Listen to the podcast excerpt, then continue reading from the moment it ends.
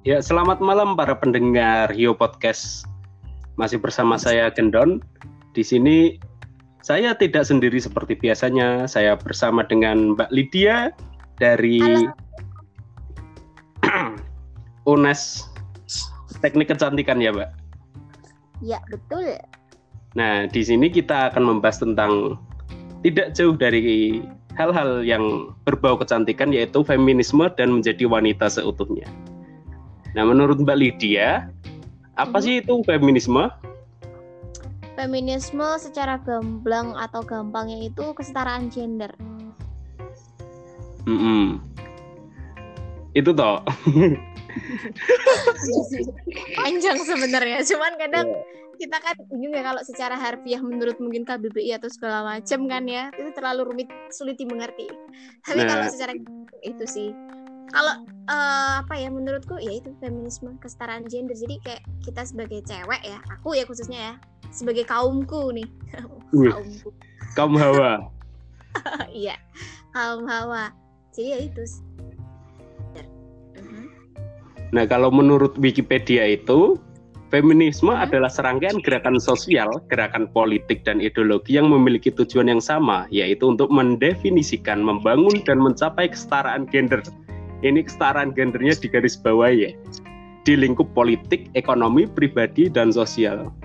Mungkin dalam setiap lingkup itu gendernya harus setara dari feminisme itu ya mbak. Berarti terbatas dong ya? Ya nggak sih mas? Ya kalau menurut Wikipedia terbatas di empat hal itu tadi. Itu Dan adil nih guys. Waduh, ya, ya. ini Lanjut. ternyata dia juga termasuk feminis. ya benar-benar iya sih, aku berjuang berjuang feminisme. Dan sebenarnya feminisme itu udah lahir sejak abad ke-18, Mbak. Wow, lama ya? Wow. Yaitu dari terbit apa bukunya Mary Wollstonecraft Wollstonecraft yang berjudul uh, A Vindication of the Right of Woman dianggap sebagai salah satu karya tulis feminis awal yang berisi kritik terhadap revolusi Prancis. Jadi ketika revolusi Prancis itu ternyata yang revolusi cuma cowok-cowok, cewek masih menjadi golongan kedua gitu. Tanggapan Mbak Lydia tentang ini gimana? Kalau menurut aku pribadi itu terlalu masih ini ya mas. Maksudnya masih terlalu umum atau terlalu luas gitu loh. Kan kalau misalnya kita kan karena tinggalnya di Indonesia ya jadi kita bahasnya yang agak jangan jauhan lah gitu. Kita bahas yang agak ya di Indonesia dulu lah. Kalau dari yang aku pahami sih ya untuk pejuang feminisme itu kan dari apa namanya Raden Ajeng Kartini kan era Kartini. Beliau sih. Ya kan jadi itu kan tahun berapa tuh berarti? Maksudnya uh, baru masuk atau baru bisa diperjuangkan di Indonesia itu era-eranya beliau gitu loh. Kalau zaman dulu kok malah cowok ya yang malah eh, sangat-sangat apa namanya mendeklara mendeklarasikan itu. Mendeklarasikan kan kata stand up komedian Raditya Dika kan wanita dijajah pria sejak dulu. Sejak dulu wanita dijajah pria gitu terus. Jadi benci kata-kata itu jujur guys. aku benci Kata-kata itu sangat memiliki makna konotasi yang tidak sempurna. Lanjut. aku benci.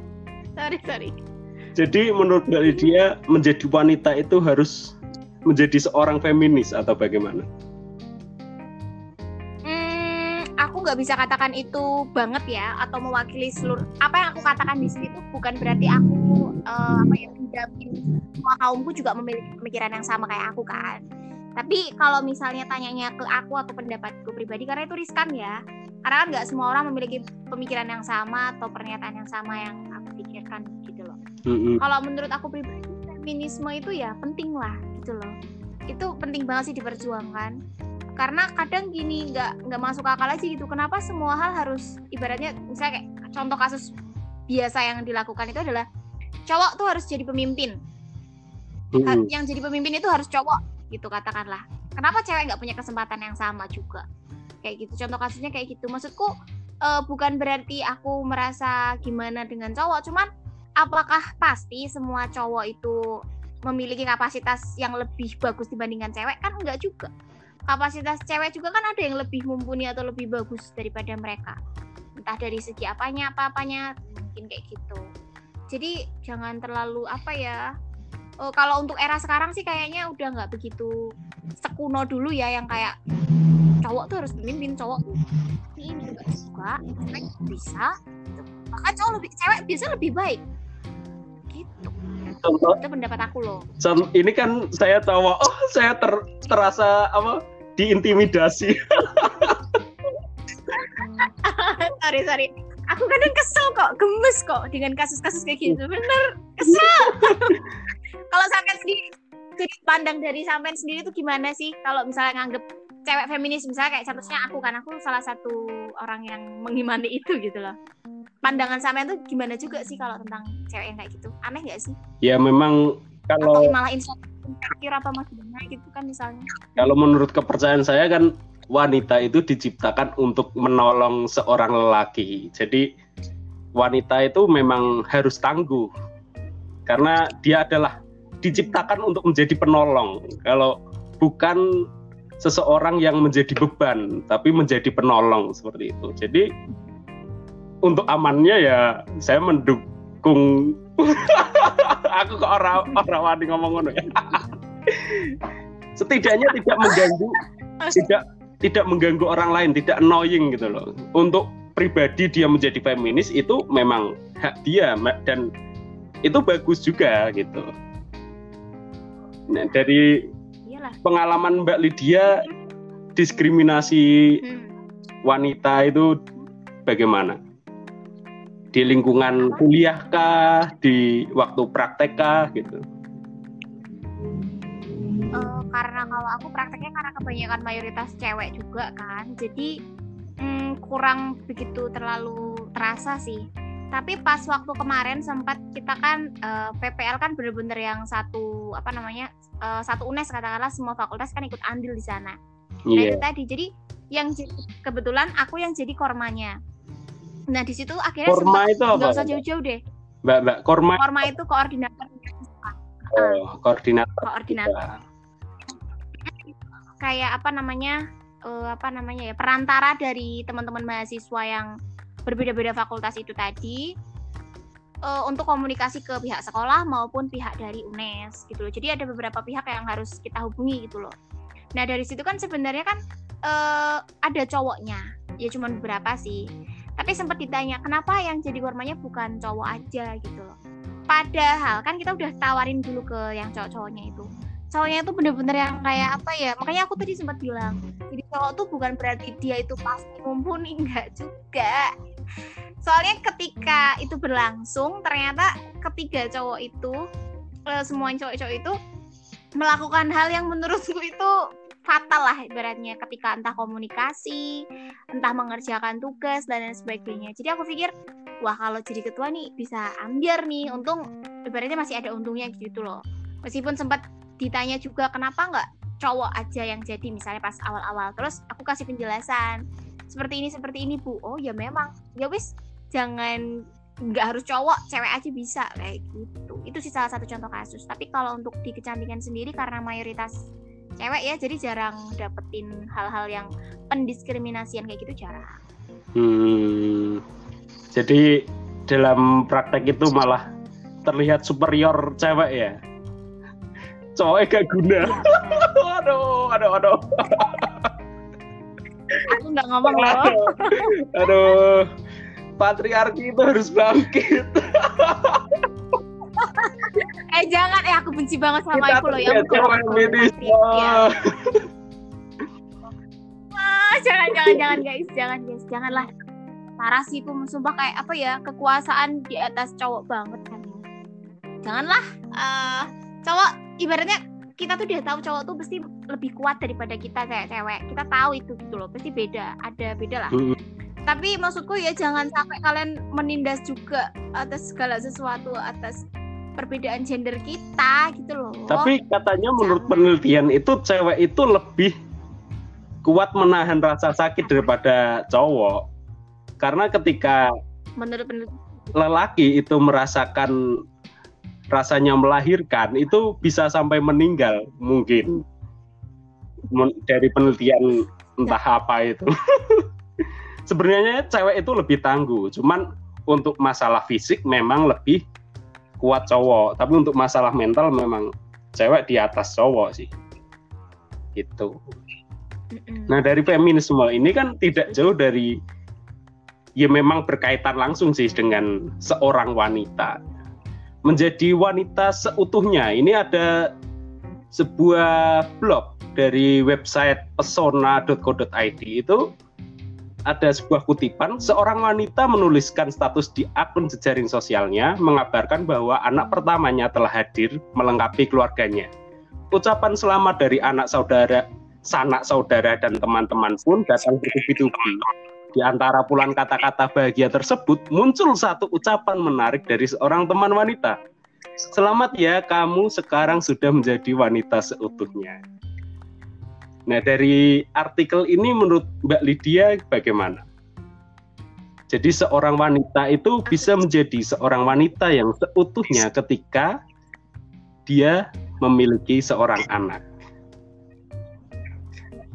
Aku boleh ngegas gak boleh. sih mas jawabnya? Sumpah. Enggak, santai. Eh. Sorry ya teman-teman. Aku sorry. Tapi aku BTW terakhir episode pertama aku di podcast ini tentang quarter life crisis yang nonton 32 aku semakin takut padahal cuma 32 tapi nggak apa-apa kita nggak didengar siapa-siapa kok ini yang, ini yang ini yang, ini yang dengerin saat ini ada nggak? Ya belum ada toh. Aman kan? Nanti kalau dipublish. Aman. Oh kalau dipublish. Enggak. Jadi kalau sudut pandangku itu aku jengkel jujur jujur ya. Ini pribadi hmm. ya.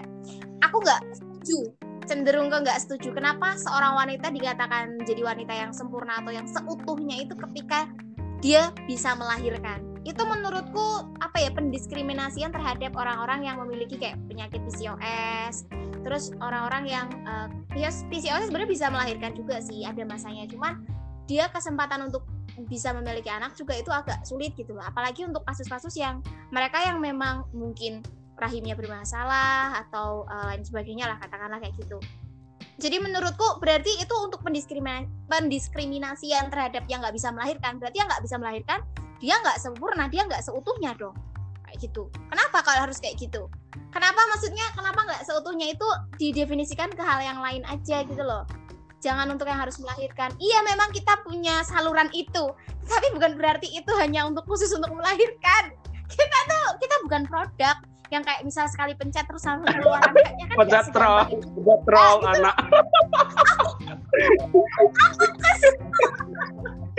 Ya ya ya. Untuk art ini mbak untuk artikel yang kedua dari website kompasiana.com ada tiga poin ini mm -hmm. seorang perempuan yang mengakhiri masa lajangnya di usia yang sewajarnya lalu melahirkan anak-anak mereka ini sama yang tadi ya melalui proses persalinan normal dan yang ketiga, tentu saja yang mampu menjadi ibu dan istri yang baik. Kalau semua tahapan itu terpenuhi, niscaya Anda akan menjadi perempuan yang semestinya.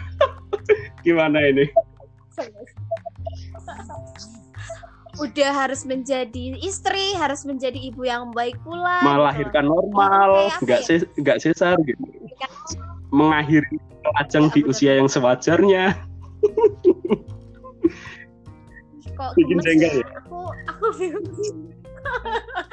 gimana ya kayak maksudku apa ya sih kayak aku jadi mikir ya mas maksudku kenapa ya maksudnya kenapa sih itu pandangan kita kalau sesama cewek sih kayaknya nggak yang sampai merasa yang sempurna apa gimana juga sih. Tapi kadang cowok itu loh menuntut atau mungkin dari pihak mertua sih biasanya kan. Kalau misalnya itu kan udah kasusnya ke, ke kesiapan mental dan kesehatan fisik kan pasti hmm kan lahirkan normal juga kan menurutku nggak gampang. Kalau untuk orang zaman dulu sih mungkin oke oke aja sih. Tapi kalau sekarang tuh kayaknya kok agak kuno ya gitu. Meskipun tetap ada dong pasti hmm aku kurang setuju juga sih. Maksudku kalau misal kasusnya seorang harus menjadi seorang wanita yang seutuhnya juga itu dikatakan harus menjadi seorang istri harus menikah harus seperti ini seperti ini seperti ini. Terus ya mas aku mau tanya bagaimana dengan ini kepercayaanku ya tentang agamaku ibaratnya. Itu kan ada suster ya ibaratnya orang yang hidupnya selibat itu nggak menikah dan pastinya juga nggak melahirkan dong dan pastinya nggak memiliki suami. Itu gimana coba? Maksudku jangan jangan kayak gitu. Sorry. Jadi sebenarnya dari pertama kali awal podcast itu pembahasan yang saya bahas dengan teman-teman ini nggak pernah ada ujungnya sih. Nah ya, untuk artikel terakhir ini paling wow. Dari website health.detik.com headline-nya uh-huh. itu berjudul meski tak lagi muda pria-pria ini akhirnya berubah jadi wanita seutuhnya dalam tanda petik.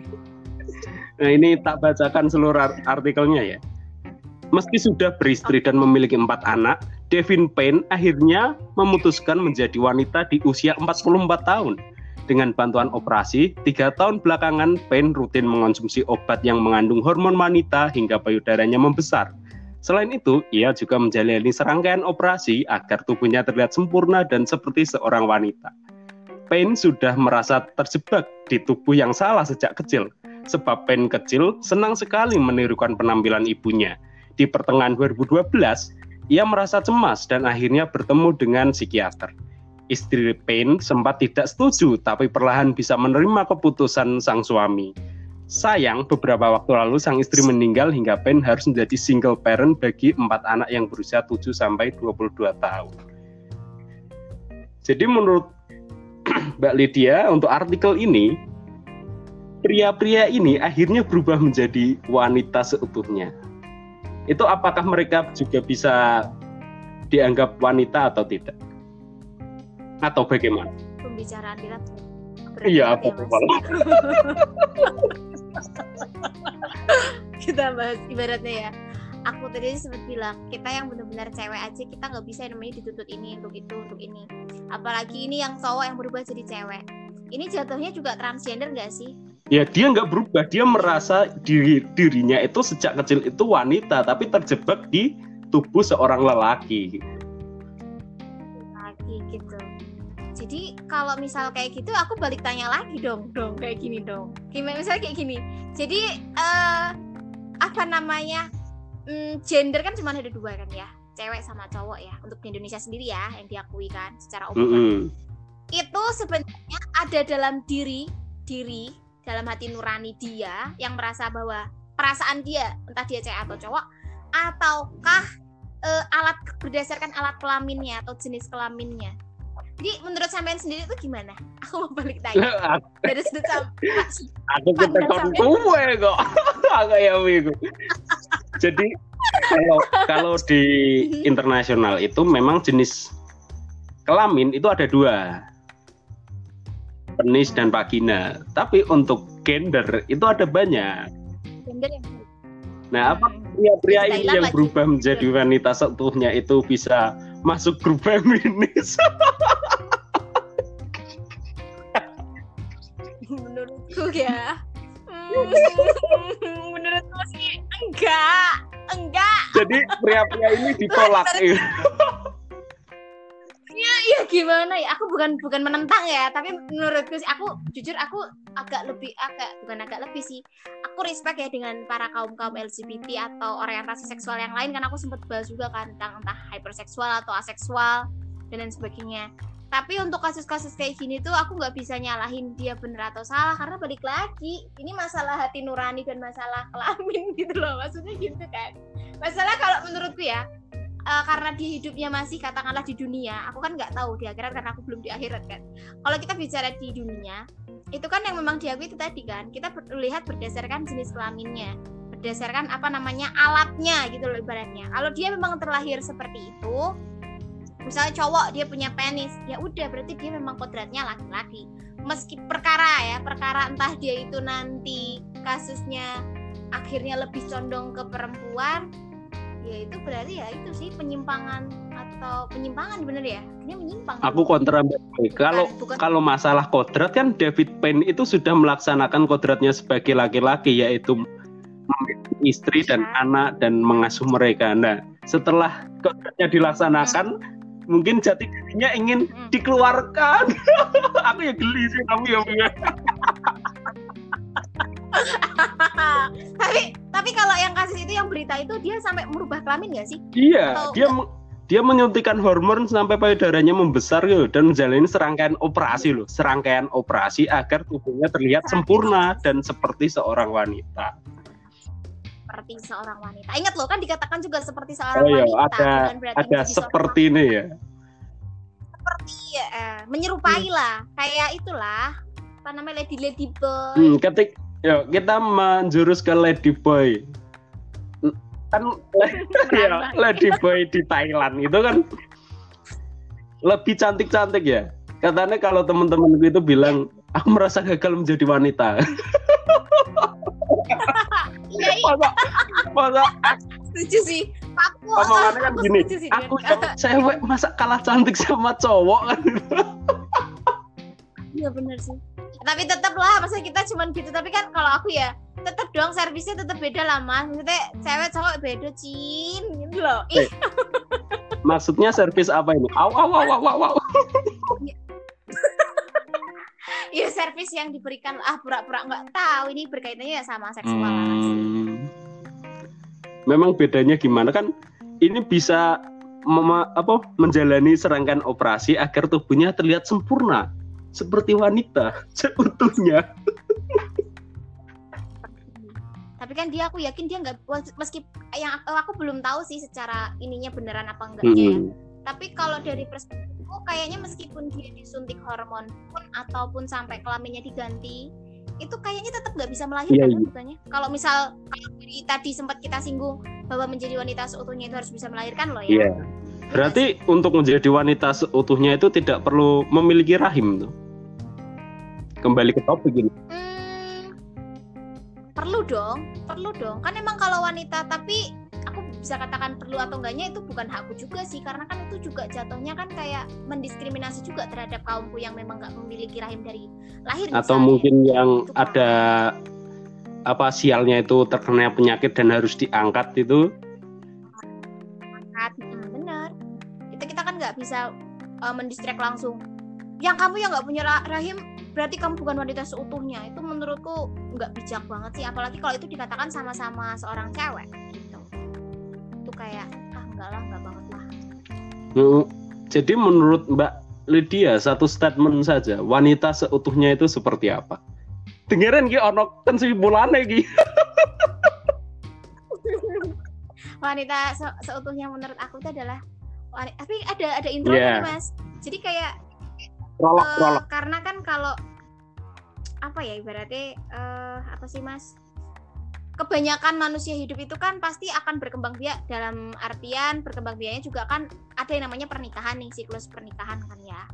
Uh, proses itu. Nah kebanyakan pasti menikah. Nah ketika menikah kan untuk normalnya itu kan pasti dengan lawan jenis dong. Berarti aku udah bisa cewek aku akan menikah dengan cowok nah dari situ menjadi seorang wanita yang seutuhnya menurut perspektif aku adalah ketika kamu bisa melengkapi pasanganmu dan kamu bisa menjadi apa ya pasangan yang tepat untuk pasanganmu. Kayak terdengar klise tapi nggak segampang itu loh kalau menurut aku. Misal kayak gini. Misalnya aku sama sampean nih mas. Misalnya ya. Misalnya kamu itu suka banget sama pasangan atau calon istrimu nanti tuh kamu suka dengan cara-cara yang posesif. Kamu tuh suka dengan pasangan yang posesif. Kamu nggak suka dengan pasangan yang cuek yang kayak gimana atau beba, ngebebasin kamu tapi tentang aku dong gitu ya misalnya nah oh, kayak gitu. Tapi ter ternyata aku itu orangnya bebas. Ternyata aku tuh kayak ngebebasin kamu. Kamu terserah mau ngapain. Yang penting uh, ada kabar sesekali kayak ya udah los aja gitu loh. Ini ada kabar. alur. Aku nggak ngekang aku nggak kuasa ada kabar yang nah, aku itu kan ya. kan? Kayak gitu kan. Terus sampai akhirnya merasa bahwa ah ini bukan pasangan yang tepat buat aku ini nggak melengkapiku nih jadi kayak misal dibilang pasangan atau wanita yang seutuhnya itu adalah wanita yang bisa melengkapi hmm. gitu loh hmm. jadi kalau seandainya ternyata uh, aku misalnya sampean akhirnya menemukan cewek yang membuat sampean nyaman yang melengkapi sampean yang sesuai dengan apa namanya keinginan sampean ibaratnya kayak gitu sampai nemuin yang posesif yang memang uh, bisa suruh ini suruh ini suruh ini suruh ini kayak dicemburuin banget super over uh, over protektif mungkin bahkan misalnya itu. Sampai tapi nyaman dengan kondisi itu. Ya udah berarti itu apa namanya sudut pandang untuk wanita yang seutuhnya menurut orang yang seperti itu. Tapi ada juga orang yang bebas. Aku nggak suka dikekang aku nggak suka diposesif posesifin berarti kayak gitu. Berarti kita cocok. Aku melengkapimu kamu juga melengkapiku gitu jadi mana tuh? Kan banyak. Orang tuh juga nggak bisa disamain untuk menjadi wanita yang seutuhnya. Yang jelas aku nggak setuju banget kalau misal harus melahirkan harus bisa melahirkan baru dikatakan sebagai wanita yang seutuhnya. Aku enggak sih itu. Lid.